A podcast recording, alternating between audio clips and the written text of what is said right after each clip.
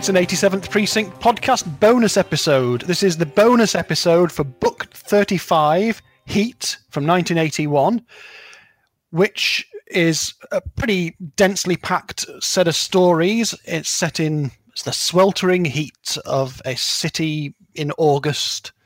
And if you'll have listened to our main episode, presumably you'll know what we thought of that and what we rated it.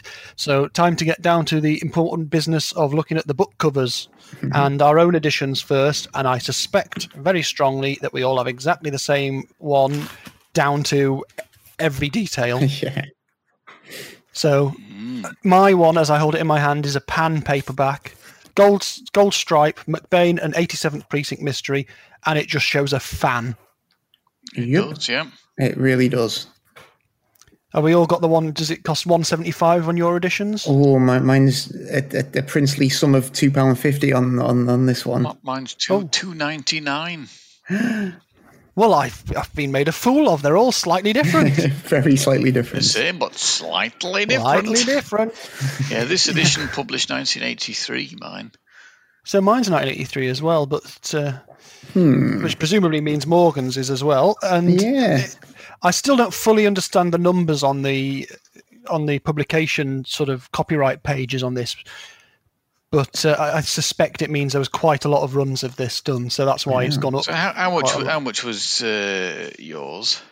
175. Yeah, it shows you what inflationary times there were when the price of a book is going up by about sixty percent in a like, Ah, Thatcher's in a- in a uh, in a year.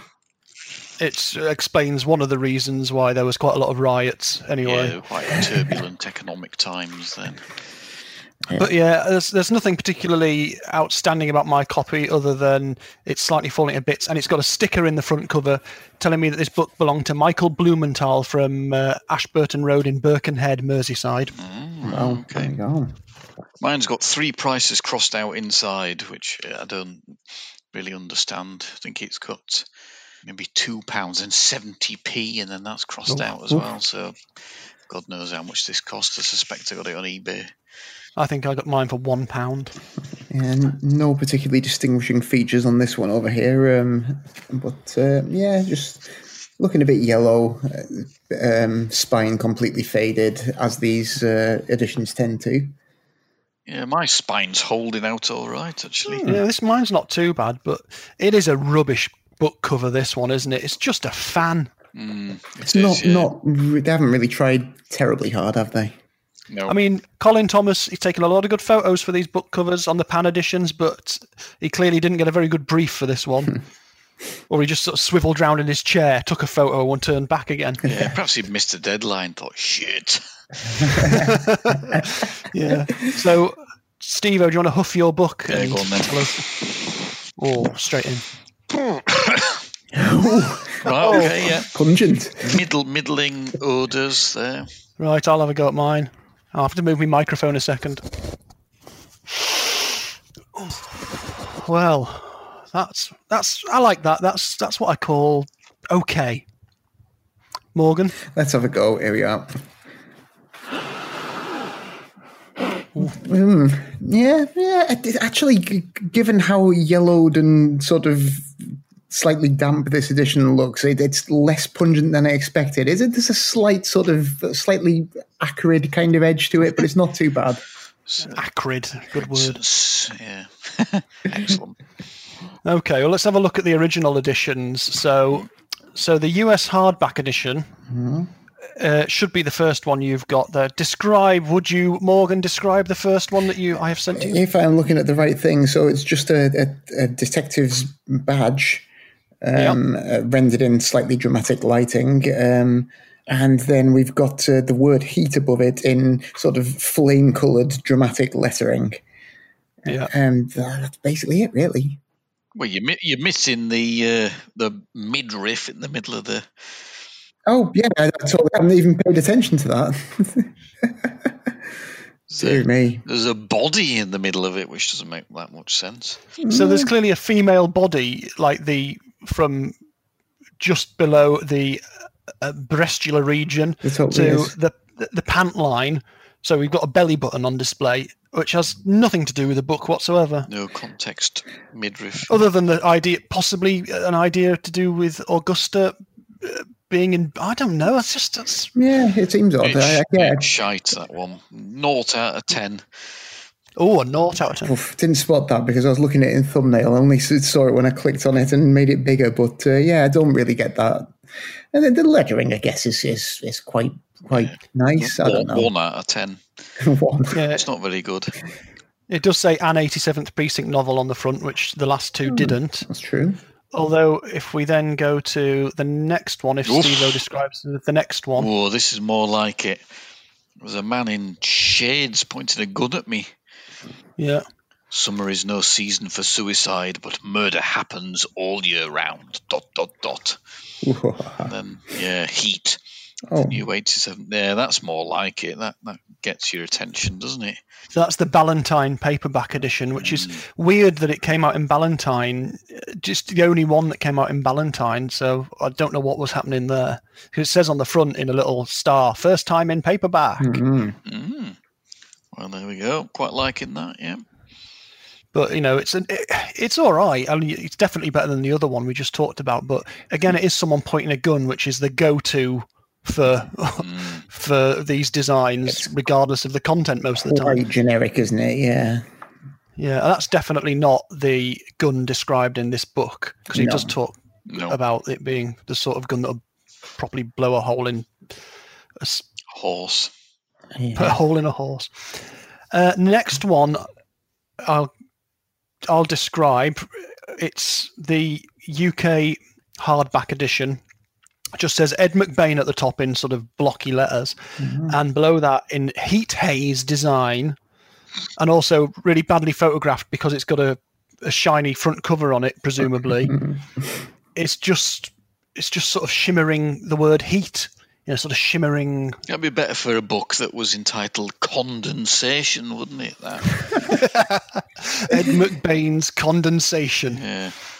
That's ru- It's just that's a colour That's, block. that's rubbish as well. They're all rubbish. you- these I, I was going to say, did you? I, I might be trying to read too much into this one, but do you think maybe the uh, the, the sort of the colours behind might be trying to echo the abstract impressionist paintings, expressionist paintings rather, that are referred to in the novel?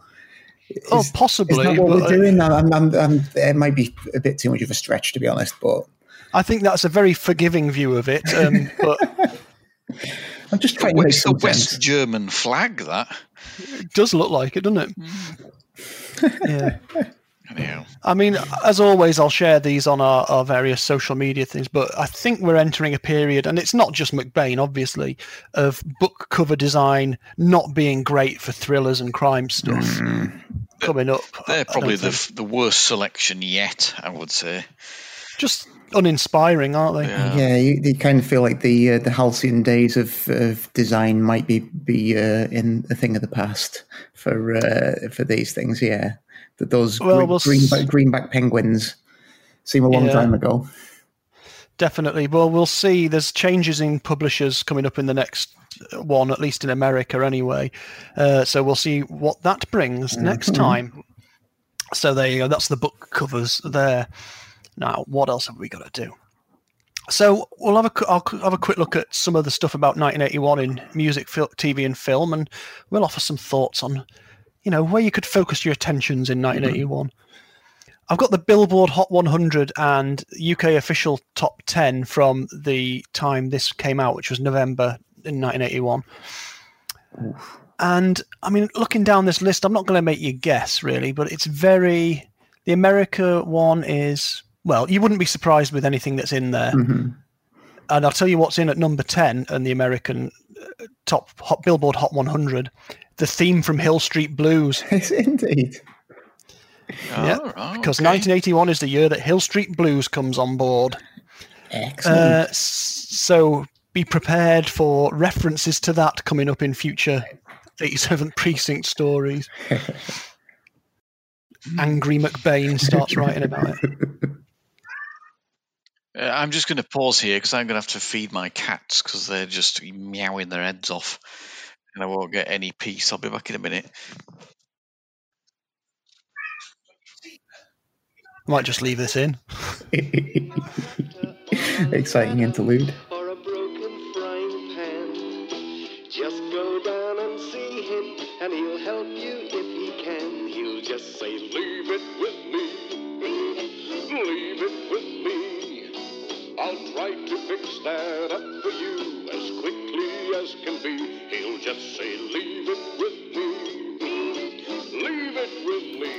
Right, all done. I'm back. Try to fix Hey. Okie dokie.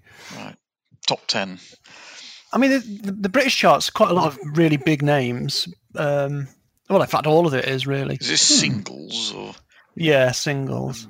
Dexys, something like them, kicking round?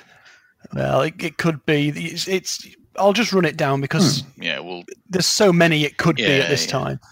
I'll do the UK top 10. Number one was Every Little Thing She Does Is Magic by the Police. Oh. Number two is Happy Birthday by Altered Images. Oh, tune. When She Was My Girl by the Four Tops. Labeled with Love by Squeeze. oh, yeah. Number four. Number five, Joan of Arc by OMD. Hmm. Number six is It's My Party, Dave Stewart with Barbara Gaskin. Oh, Gaskin. yeah. Just a strange remake of a Very odd cover version, yeah. Yeah. Number seven is Begin the Beguine, Volver a Empezar by Julio Iglesias. Old Julio. In at number eight, New Under Pressure by Queen and David Bowie. number nine, Favorite Shirts, Boy Meets Girl by Haircut 100. Oh, yeah. Yeah. But at number 10, it was Tonight I'm Yours, brackets, Don't Hurt Me, Rod Stewart. The uh, the American chart's a bit more um, rocky poppy type of stuff, Yeah. I think.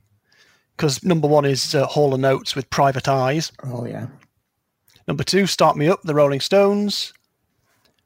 Number three is the entrancing Physical by Olivia Newton John. Delightful. We've got Foreigner in at number four. They are waiting for a girl like you. Then Bob Seger, Try to Live My Life Without You. The Little River Band, The Night Owls, LRB. which I don't know anything about the Little River Band or the, the song The Night Owls. I assume it is a song about some night owls. It's like a kid's song about some owls. Come along. Twoo, twit, twoo. Exactly like that. Air Supply at number seven. Here I am, brackets, just when I thought I was over you, close brackets. I've done everything for you by Rick Springfield. Then at number nine is Arthur's theme, Best That You Can oh, Do by Christopher Cross oh. from the film Arthur. Yeah. And then, as I say, Hill Street Blues, which is a phenomenal theme song, the Hill Street Blues theme. It sure is. So, fair bit of music news then in 1981 as well, such as Bucks Fizz winning the Eurovision Song Contest. Yeah. Yeah. which uh, the Eurovision Song Contest would have been taking place next weekend, Oh, I guess so, yeah. but obviously isn't now. Are they doing it remotely or something? now? Nope, they're not. Just delaying it. Yeah. And can you guys put together some Iron Maiden news for me in September of 1981? Bruce Dickinson joined. Essentially, yeah. Yeah. So the both the firing of Paul Di'Anno and um, the hiring of Bruce Dickinson for Iron Maiden. Goodness. From from Samson. Yeah. So a significant year in the life of Iron Maiden there. Yeah. Mm. movies. I've got the top 10 grossing US films here. So you can probably guess that Arthur is in there because the song is in the Dudley Moore off being a little tiny sex symbol. Oh yeah, quite. I think Raiders of the Lost Ark. Oh, Is- yes, yeah. it was. Number one, Have you got like a Rocky sequel, maybe? not in the top 10. We've got a wacky chase movie, Or Cannonball Run? Cannonball Run, number six. Fantastic. We've got a race movie. That's a clever joke, you see, after that one I've just said. Chariots of Fire. Yeah. Oh, yeah, right, yeah. I Ah, see. Uh, that's number seven, which suggests to history that Chariots of Fire is not as good as the Cannonball Run. Well, it probably isn't, is it? Yeah, fair. Smokey and the Bandit Part Two was that 1981. It might have been, but I don't think it was in the top 10 grossing films. Oh, Yeah, but it wasn't far off, you know. Well, I'm afraid I haven't got that information to hand, so it's just. In the US, or is this a world? well, US, but it's representative, I think. I guess More or so, less. yeah. If- 1980, Smokey and the Bandit 2, All right, well, there you go. Bond film in 1981. uh, For Your Eyes Only. Yep, and that was number eight, gross, highest grossing film. So the ones that we've not got on Golden Pond is the second Oh, highest yeah. grossing. Superman two, which is I still love that brilliant film. Mm-hmm. Number three, we had Arthur. Then there's Stripes, which is the Bill Murray one, oh yeah, Yeah. yeah. and then the only one other one we didn't get is a thing called the Four Seasons, Hmm. which is either about the piece of music, literally the Four Seasons, or those pizzas you get with different bits on every quarter. I don't know. Smokey and the Bandit Part 2 was the eighth most popular film released in 1980. We probably talked about it in the last episode. We possibly So did. there you go. Yeah, We'll there probably you talk about it again. Who knows? yeah, definitely. Yeah, uh, I've- I've got a few little uh, quick TV things that, that came out in 1981. So obviously, I mentioned Hill Street Blues debuting, and I'm sure we'll be talking about that more as time goes on. Uh, in November in America, The Fall Guy started. Oh yeah, All right. Was that the one with the. Was he uh, he's a stunt man? stunt man. Yeah, yeah. Who solved crimes at the same time or something? Essentially, yeah, just another one where he had no business doing what he was doing, but he could use his skills. But if you've ever listened to the full length version of the theme tune, it's absolutely ludicrous. It's just a list of people. It, it sounds like the character's getting more and more angry about the fact that he does all the stunts and then the stars step in and take the women Yeah. at the end. So I think the the, the, the, hook line of the chorus is like "I'm the unknown stuntman who makes Eastwood look so fine" or something like that. Yes, it definitely opens with I'm not the kind to kiss and tell, but I've been seen with Farrah. it's all that sort of stuff, you know, just just getting more and more angry in the full length version of it by the end. It's like Burt Reynolds again. Our Australian friends would have been treated to a country practice, which I seem to remember being on over here, a soap opera type thing set in. Country practice. Yeah. It- You yeah. like don't a- get mixed up with the uh, flying doctors, are you? No, it's it's a more ground-based doctor program, I believe, but Ah. similar. Antipodean ground based. I'm not interested in those. I prefer airborne health solvers. Anyway, it was regardless of its its position in, in relation to the surface of the Earth, it was it, it was on and on for quite a long time. But in the oh, it was a golden era in the UK. This was anyway. I'll throw some names out here that you're just going to be bowled over by, hmm. such as Pigeon Street. Ooh, Oh, talking. brilliant. Pigeon Street was a kids program, which was just fabulous. And people with Yeah, giant really. trousers, didn't it? Pigeon Street. Yeah, and sleeves as well. yeah, it was great animation. Boo boo. It's the sound of the pigeons. It had long long distance Clara in, who was a female lorry driver. 1981. Yeah, feminist icon, long distance Clara. That's why we've grown up so woke. Oh, I don't like saying that out loud. uh, the word. It's uncomfortable, Oh. isn't it? Yeah. Postman Pat starts in Oh, 1980. Yeah, he, he's he's good. Yeah. So I think people, if they haven't seen it, they can probably figure that out. Uh, Ted Glen was uh, a good character in Postman Pat. He had a moustache, didn't He he? did. He's the guy who could fix eh, fix anything. He had a great song as well, which I won't sing. But, uh, leave. What was the song called? Leave it. Leave it to me. Leave, it, to with me. Leave it with me. Leave it. Leave it with me. T- yeah, Ted Glen, good guy. Yeah. Very, very sort of nice uh, pastoral scenes of a man delivering letters and getting into mild situations. Only Fools and Horses starts in 1981. Of course, yeah. All right, okay. which is obviously a very long running comedy show that continues to dominate discussions about what the best comedy is, despite the fact that it was occasionally quite patchy and went on for a long time and repeated itself quite a bit. It did. I'll probably get into trouble Yeah. by people saying that. I don't know. Yeah, It had its moments, It certainly. yeah. it's When it when it was when it was good, it was very good. But Yeah, yeah, did go on a long time. Hitchhiker's Guide to the Galaxy, the TV series, which I absolutely mm-hmm. love.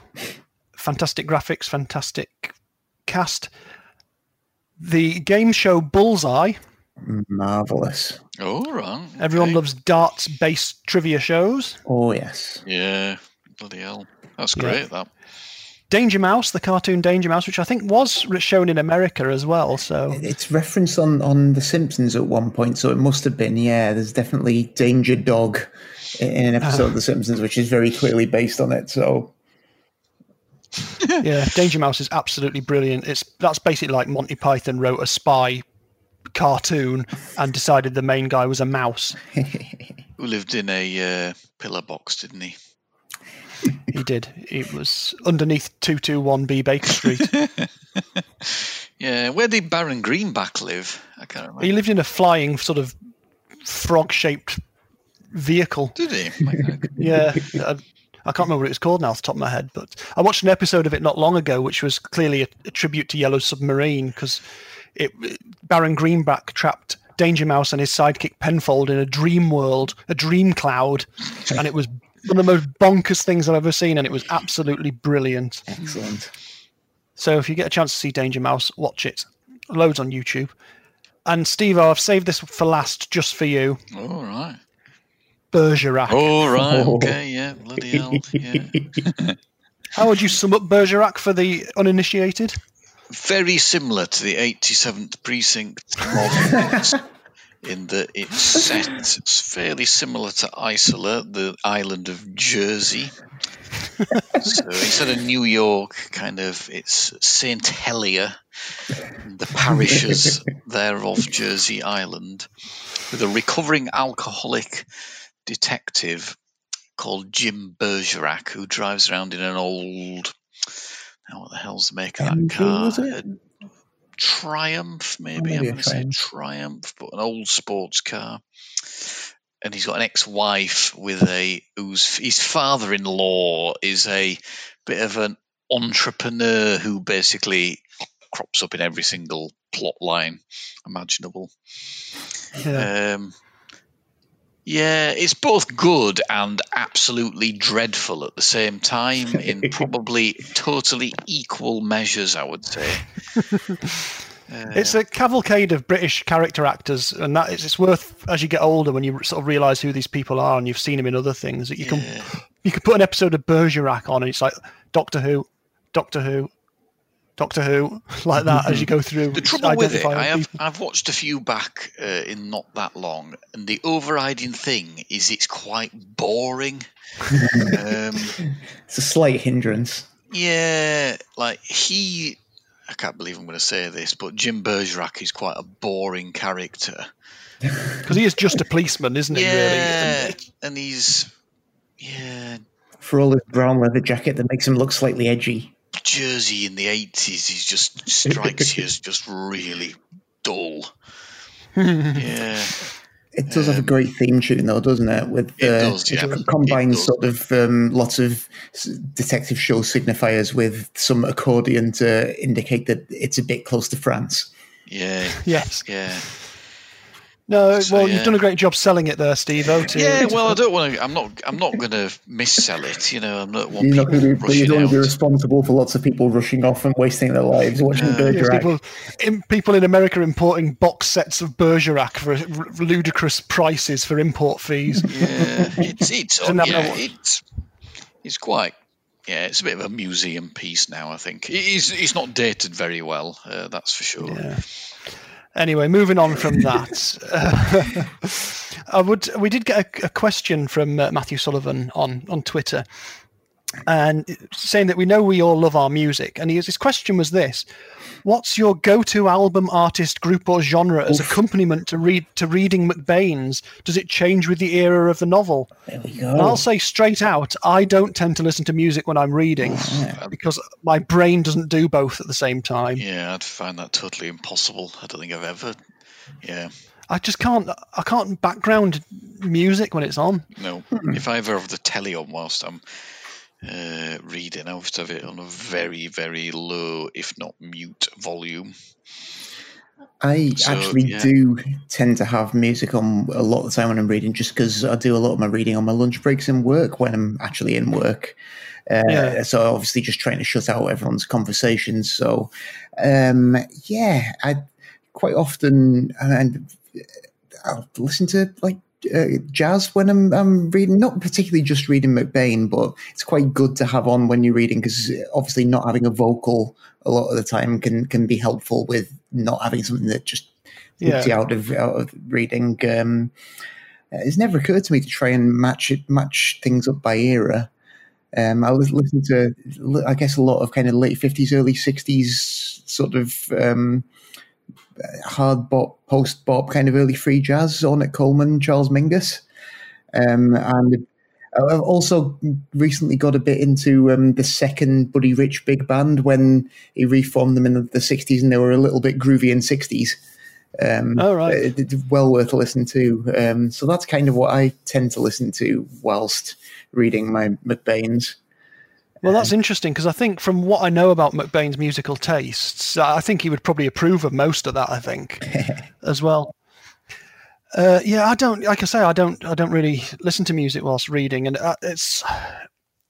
I don't know. if It's just some sort of psychological fear of not paying enough attention to one or the other. I probably should just relax about it and not worry.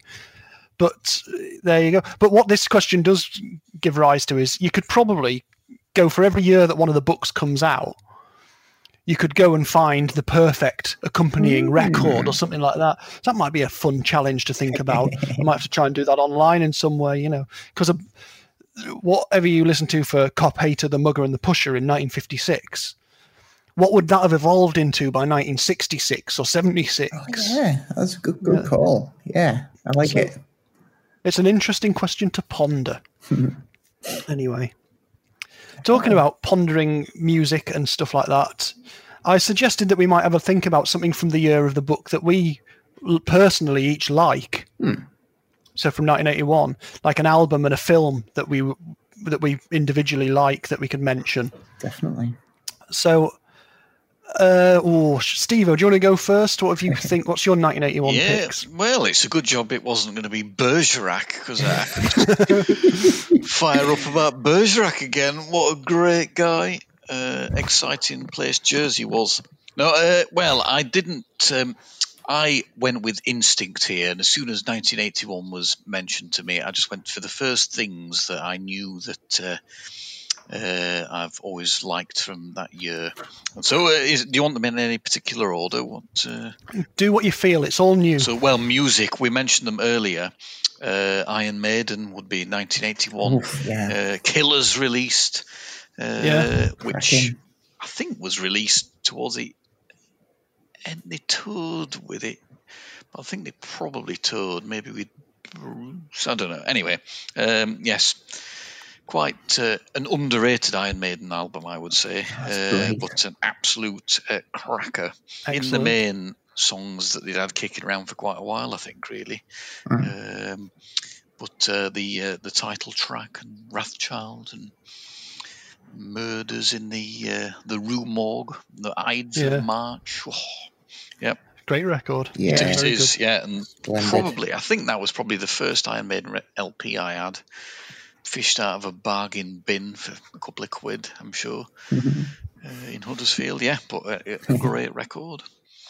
Smashing. And what was your your film again. choice? I went. I went for the first film that I thought of that I knew came out in 1981, which is Das Boot, which also has Oh, the added spin-off of having a television series, which is.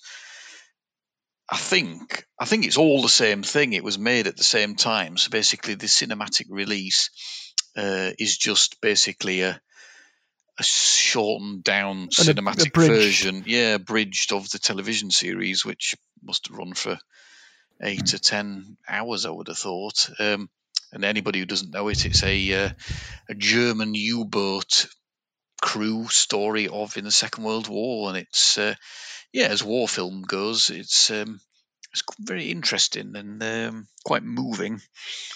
And that's lots of people shouting the word "alarm" uh, in regular intervals and moments of great tension, especially when they're trying to navigate the Straits of Gibraltar. And good, very. It's got very good music. Somebody famous would have undoubtedly done the music for that. I'm sure. All right. Um, but Jürgen Prochnow, all in German, so subtitled. But yeah, excellent. Yeah, good pick. Good pick. Well, my picks, music wise, I it's a funny period. I obviously did what I normally do, which is look around Beatles and ex Beatles. But funny, 1981's a funny year where there's not masses of stuff happening. Only Ringo's got an album out in that. obviously, Lennon was killed in 1980, uh, and mm, yeah, so there wasn't anything in that field. So I picked a Zappa album, Excellent. and I've picked Tinseltown Rebellion It's a good one. which yeah, it's one of my favourites of the Zappa albums of that era. I mean, it's qu- quite coarse in terms of the content and the lyrics and things, but it's it's mainly live recordings, isn't it? And it's got Stevie Vai on on guitar on there as well. Yeah, it's it's got like quite a bunch of uh, pretty convincing reworkings of older material and some some fairly uh, solid new stuff, hasn't it? It's a, it's a, Yeah, a that's- strong strong uh, early eighties band. Yeah, it's the it's the fact that it's got a couple of older things on it as well. The, the, that I- the, the band being able to do brown shoes don't make it all the way through live. I think is is staggering. Um, that was that's that was pretty great to hear. Yeah. So that that was my pick uh, out of. I mean, I think he probably produced about three or four records that year himself. There's Zappa. definitely yeah, you Uh, are what you is, and the the shut up and play your guitar possibly that year as well. Yeah, I think that's that's there. But that was that ended up being my pick uh, for 1981, music wise. And for film, I've picked Clash of the Titans, Terrific. I don't think I've ever seen it. the Ray Harryhausen animation. Oh, it's wonderful. Jason the Argonaut, Argonauts was on last week. Well, keep an eye out. You're likely to be Clash of the Titans at this very soon because it's sort of always on. They tend to go uh, hand in hand, don't they? Those yeah. Uh, Yeah, I've always loved Clash of the Titans. I've, I've always loved the little clockwork owl in it, and I just those Ray Harryhausen animations just absolutely transporting. Yeah, I'm, I'm not one that does down CGI because you know some CGI is absolutely fantastic. The Avengers films, for instance, and things like that. You can't you can't fault that in terms of effects and storytelling.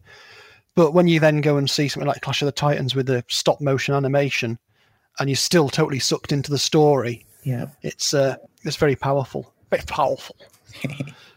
so, what are your picks, Morgan? Um, yeah, like music wise, it was, it was, there was a lot to choose from for me because 1981, um, in terms of punk, particularly kind of the developing American kind of hardcore punk scene, there was loads of stuff to choose from, like debut albums by Black Flag and The Adolescents and a lot of bands like that. But actually, after a bit of consideration, I think my uh, pick to recommend to everyone would have to be um, Fair Warning by Van Halen Oof. Ah, their fourth album. Um, it's my favorite Van Halen record. It's an absolute corker. Um, bit bit darker than than uh, their earlier material to some extent, but still loads of fun. Great tunes, uh, amazing guitar playing. Just um, yeah, not a moment wasted really. Um, cool. Who's the singer on that? uh, Diamond Oh. Dave, obviously. Diamond Dave Lee Roth. Um, yeah, it's uh, a pre-jump, but uh, yeah, it, it- not as successful. I think probably chart-wise. I don't think it really had like a, a hit single or anything, but um, yeah, lots of great stuff on there. Um, and a- Excellent. a lot of kind of live favorites. Um, and then film wise, I'm going to go for um, Scanners, the David Cronenberg movie. Oh yeah, Which, excellent. um, I- I've I've always been kind of fascinated by. It's uh, I love the early Cronenberg movies anyway, um, and obviously some spectacular special effects. Patrick McGoohan in it as Patrick well. McGoohan, definitely. Um, I seem to recall a, a pretty cool kind of analog synthy soundtrack as well. Loads of paranoia. It's yeah, Yeah. just you know what you're getting with those those early Cronenberg movies. It's um, weird and fascinating and and just yeah, really compelling. Even though it doesn't necessarily make a massive amount of sense, I think I think I read somewhere that, that they were still writing the script whilst they were filming it, and it, it feels a little bit like that, but you know, it doesn't stop it being great. Hmm. Excellent stuff. Well, there you go. There's, should anyone wish to peer into our view of 1981. They can, they can follow up on those things. So yeah, interesting stuff. Yeah. Right, excellent. Well, I think that'll do us for our bonus episode for this this particular outing. We will be back before too long with our look at ice. We've had heat, we're going to ice. this is where we're at now. Single word titles for a little bit anyway. Right, so uh, until next time, I'm going to sign off with a hearty goodbye. Goodbye. And fare thee well.